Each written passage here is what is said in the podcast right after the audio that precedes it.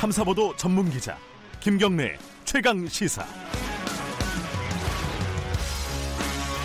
네, 김경래 최강 시사 2부 시작하겠습니다. 1부 아, 마지막에 말씀드렸듯이요. 어, 이재갑 고용노동부 장관 오늘 연결을 해보겠습니다. 최저임금 얘기가 아직도 어, 논란이죠. 뜨거운 감자죠 우리 사회에. 어, 뭐 여전히 높다, 낮, 낮다 다른 나라에 비해서 이런 논란도 계속되고 있고요. 최저임금을 결정하는 위원회도 지금 난항을 겪고 있습니다. 공익위원들이 다 사퇴를 했죠. 그리고 결정 체계를 좀 바꾸겠다고 정부에서 입장을 밝혔는데 그것도 진행이 잘 안 되고 있어요. 여러 가지 뭐 국회 상황도 그렇고요.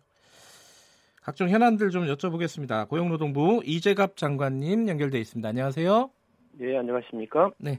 일단 뭐 버스 얘기 잠깐 해야 될 것 같습니다. 이 주무부처는 뭐 어, 국토교통부겠죠 아무래도 그래도 52시간 근로제와 이게 연관이 있는 얘기니까요. 좀 여쭤볼게요. 이게 52시간 근로제가 어, 시행된다는 게 1년 전부터 예고됐었는데 왜 이렇게 1년 동안 아무 일, 뭐 해결 대책을 마련하지 못한 건가?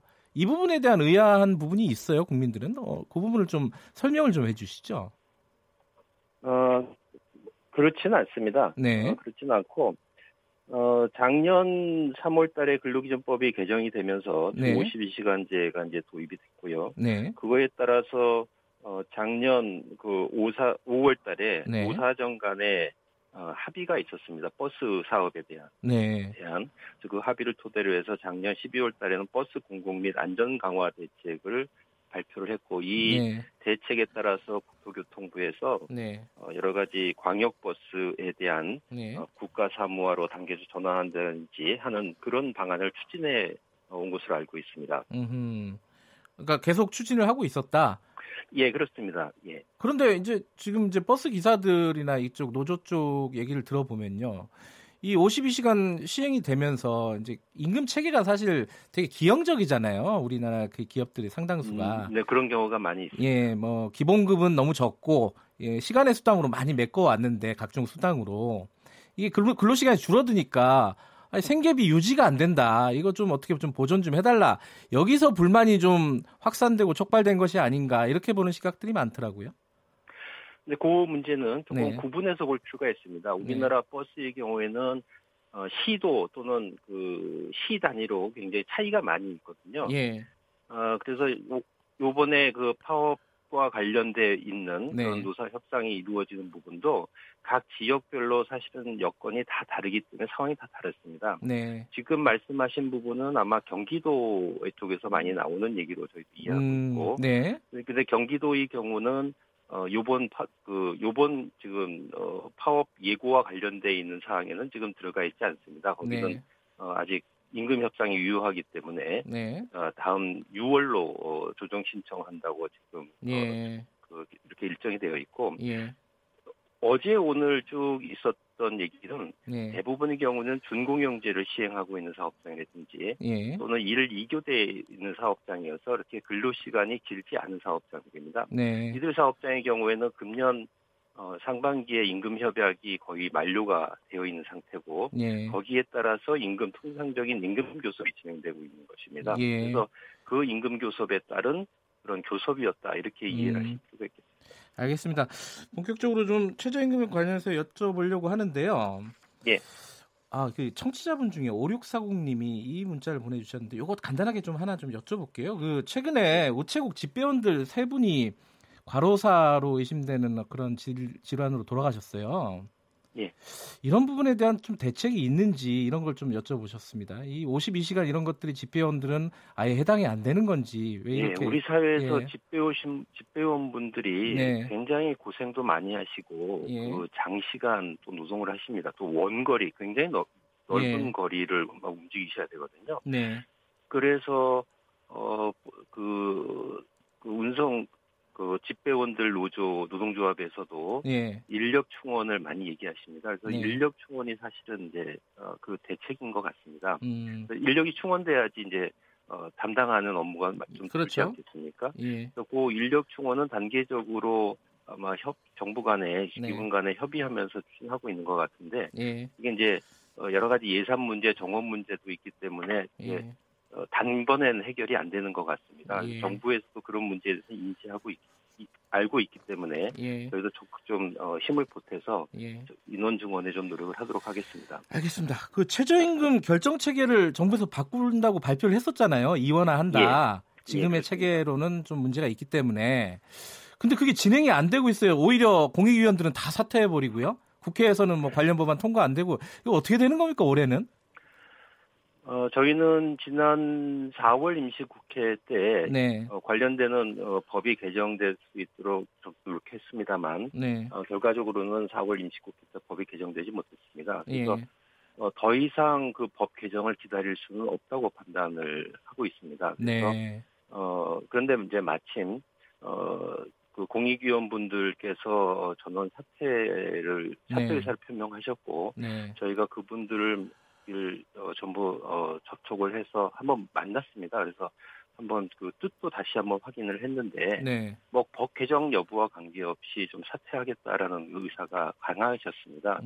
어, 그래서 어, 저희가 공익 새로운 공익위원을 예, 어, 아주 신속하게 어, 선정을 해서 네, 5월 말까지는 그 위촉 절차를 마련할 어, 마무리할 생각입니다. 그래서 5월 말까지만 마무리를 한다면 어, 금년도 최저임금 시민은 그렇게 큰 차질 없이 저희가 네. 진행할 수 있다고 이렇게 판단을 하고 있습니다. 예. 그 사퇴한 공익위원들을 저는 뭐 인터뷰를 해본 적이 없어가지고 예. 이 기사에 따르면은 뭐 정부가 이렇게 체계를 바꾸는데 이렇게 남아 있는 것 자체가 부담스럽다 이런 뭐 이- 저 기사들은 있던데 실제로 사퇴한 이유가 뭐예요? 어, 그, 그 개인적인 개별적인로 어, 실제로 어, 위원 개개인 분들께서 예, 어떤 생각으로 사퇴를 하시는지에 대해서는 저희도 뭐 일일이 그렇죠. 확인하기는 예. 좀 어렵습니다. 예, 아마 어, 저희가 어, 그 당시에 이해하고 있기로는 최저임금 결정 체계가 개편되면은 좀 네. 그 선정 절차가 바- 다 바뀌거든요. 네, 국회에서도 추천하신 분들로 공익위원 네. 위촉하고 이러니까 어, 새로운 공익위원들이 심의 결정하는 게 낫겠다라는 음. 그런 판단하에서 사퇴하신 것으로 저희는 이해하고 있습니다. 그 일단은 어쨌든 지금 장관님께서 말씀하신 대로 어, 국회에서 법이 통과 안 되니까 작년에 하던 대로 지금까지 하던 대로 공익위원 새로 유- 위촉해서 어, 최저임금 결정한다 이런 이런 거죠 지금은. 예, 그렇습니다. 그런데 이제 대통령이 어, 그 대- 특별 된다면서 이렇게 얘기를 했습니다. 어, 최저임금 1만 원, 만 원 공약에 갇혀 있을 필요는 없다 이런 취지로 어, 얘기를 했어요. 예. 그렇다면은 어, 최저임금의 속도가 조절이 되는 것이 아니냐 당연히 그렇게 예상하는 사람들이 있는 것 같고요. 장관으로서는 어떻게 생각하십니까?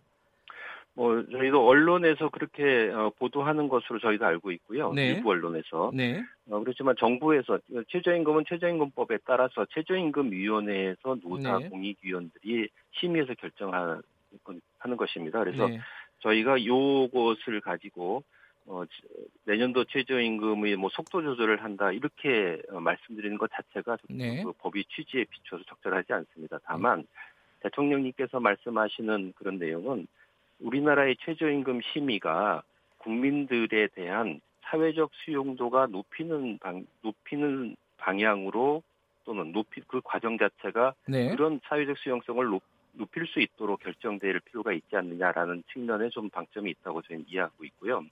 그래서 금년의 경우에 현행법에 따라서 최저임금을 심의 결정하더라도 네, 국민 여러분들의 좀 의견, 그러니까 각계각층의 의견 수렴 또는 최저임금 심의 과정에서 어그 산정 최저임금액의 산정 근거라든지 네. 이런 결정 과정에 대해서도 국민들께 좀 소상히 알리고 아하. 여러 가지 공청회나 토론회 같은 걸 통해 가지고 좀 심의 결정 과정을 투명화할 필요가 있다 이렇게 판단하고 있습니다. 아, 예전에는 뭐 얼마다 올해 올리는 게 이렇게 예. 발표를 했던 거에 비해서 이제 올해 같은 경우에는 그 계산이 어떻게 된다 이런 것도 사전에 꾸준히 계속 공개를 하시겠다 이런 뜻인가요? 예예 아, 예, 그렇습니다. 그래요. 근데 이제 논란이요 여전합니다. 이 뭐 최저임금 뭐 문재인 정부 들어와서부터 최저임금 때문에 경제가 힘들다, 중소자영업자 다 망한다 이런 프레임을 갖고 있는 언론들도 꽤 있었고요. 예. 지금도 그렇게 생각하는 사람들이 일부 있는 것 같습니다. 장관으로서는 이거 어떻게 판단하십니까 이 부분은? 어, 그 최저 최저 임금의 예, 좀 최근에 급격하게 인상이 되었다라는 점에 대해서는 저희도 어, 좀 인정을 하고 있고요. 속도는 인정을 한번- 한다. 예. 예. 이- 그 속도가 좀 빨랐다라는 네. 점에서 인정을 하고 있습니다. 다만 이제 최저 임금이 이제 어, 사회 우리 경제 사회에 어떤 영향을 미쳤느냐 하는 부분과 관련해서는 네. 어, 저희도 한계 기업이나 한계 업종에 대해서는 영향을 미쳤다라고 저희도 생각을 하고 있습니다. 네. 다만 어, 일부 언론에서 보도하는 것처럼 네. 어, 우리 경제의 모든 부분의 모든 부분의 원인이 최저임금 때문이다라고 그렇게 또 하는 것은 그것은 사실이 아니라고 생각합니다. 네. 그래서 이런 부분에 대해서조차도 어, 이번 달에 본격적인 최저임금 심의가 아, 아직 진행은 안 됐습니다만 네. 저희 고용노동부에서 작년 11월부터 어, 그런 업종에 대해서 쭉 이렇게 신청 어, 인터뷰 조사를 한 것들이 있습니다. 고용노조 관계 학회를 통해서 네. 그래서 그런 학회를 통해서 어, 조사된 결과 또는 임금 또 최저임금은 또 임금에 많은 영향을 미칩니다. 그래서 네. 사실은 임금 격차도 줄어든 측면도 있고 하기 때문에 네. 또 고용과 임금에 미치는 영향에 대한 그런 토론회 같은 것도 음흠. 어, 개최를 해서 네. 우리 국민 여러분들께도 그 내용을 알려드리고 국민 네. 여러분 의견도 좀 수렴해 볼 생각입니다. 그리고 네. 그런 내용도 최저임금 심의위원회에 제출해서 어, 심의에 참고토록 할 그런 교육을 가지고 있습니다. 최근에도 이 최저임금 관련된 뭐 다른 나라에 비해서 높으냐 낮으냐 뭐 이런 논란들이 좀 있었습니다. 예컨대 뭐 IMF 같은 경우에는 어, 노동 생산성보다 한국의 최저임금 상승률이 너무 높다 뭐 이런 자료를 발표하기도 했고요. 경총에서는 뭐 우리나라 최저임금 인상률뿐만 아니라 뭐 최저임금 수준 자체가 OECD에서 상위권이다 이런 조사를 발표를 했고요. 그리고 뭐 주유 수당을 치면은 뭐 1위권이다 뭐 이런 발표도 있었고요. 또 고용노동부에서는 좀 이 부분에 대해서 좀 반박을 한 것 같기도 한데요. 이렇게 이런 수치들이 각각 제각각이에요.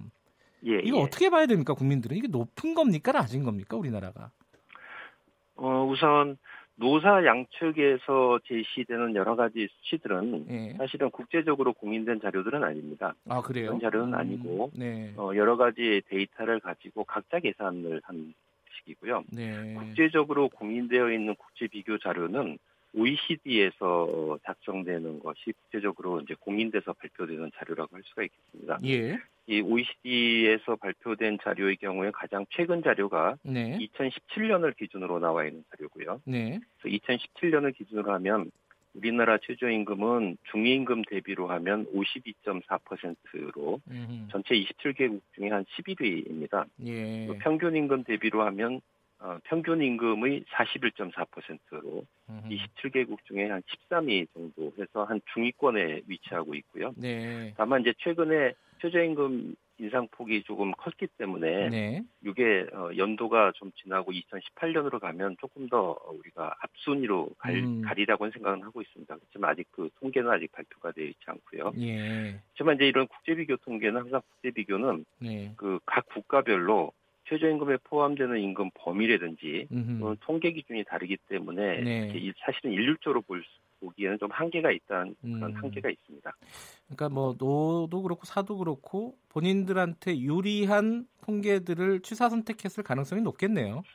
뭐 그런 측면도 있습니다. 그래서 네. 최저임금 심의 때 이제 노사 양측 제시하는 그런 통계들은 이제 아마 제가 이야기로 그런 어, 위원들께서 참고 자료로 그냥 보는 음. 정도로 저는 알고 예. 있습니다. 어쨌든 OECD의 공식 통계 2017년 통계로 보면 우리나라 최저임금이 한 중위권 정도 수준이다. 아, 예, 예, 그. 정도네요. 근데 지금 업계에서는 일부에서 그런 요구들을 하고 있습니다. 그 업종별 차, 차등 지급 그리고 지역별 차등 지급 이런 얘기들이 좀 있는데 이 부분은 어떻게 판단하고 계십니까?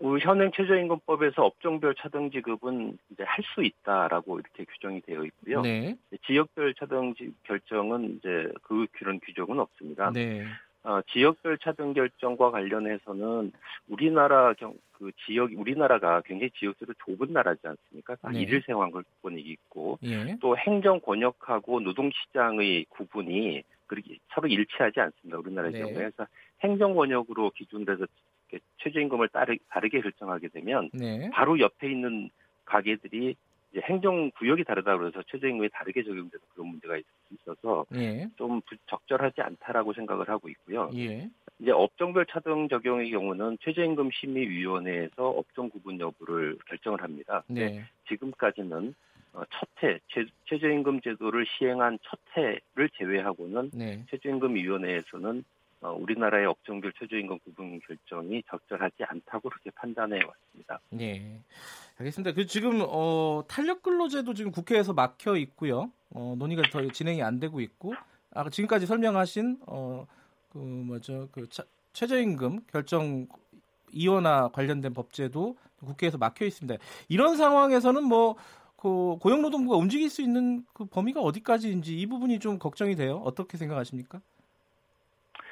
어, 최저임금 결정과 관련해 가지고는 아까 말씀드린 대로 예. 현행법에 따르더라도 최대한 빠른 시간 내에 공익위원 이촉 절차를 마무리하고 네. 그리고 이제 어, 좀 최저임금 심의 절차를 투명화하는 방향으로 해서 네. 좀 거의 유사한 어, 취지를 달성할 수 있도록 노력을 하도록 하겠습니다. 예. 탄력 근로제와 관련해서는 어, 사실은 이제 법이 좀 입법이 빨리 될 필요가 있기는 합니다. 네. 이제 탄력 근로제의 경우에는 탄력 근로제도와 관련해서 네. 52시간제를 부득이하게 어, 준수하지 못하는 기업에 대해서는 저희가 계도 기간을 좀 유예하는 형태로 지금 운영을 하고 있습니다. 네. 그렇지만 국회에서 좀 빨리 법을 어, 좀 보완을 해주실 필요가 있다고 생각합니다. 예. 그런 방향으로 저희도 조금 노력하도록 하겠습니다. 알겠습니다. 올해 최저임금 결정은 어, 아무래도 뭐 갈등은 있겠지만 투명하게 공개해서 그나마 좀 국민들이 좀 이해할 수 있는 납득할 수 있는 어, 어떤 과정이 됐으면 좋겠습니다. 오늘 말씀 감사합니다.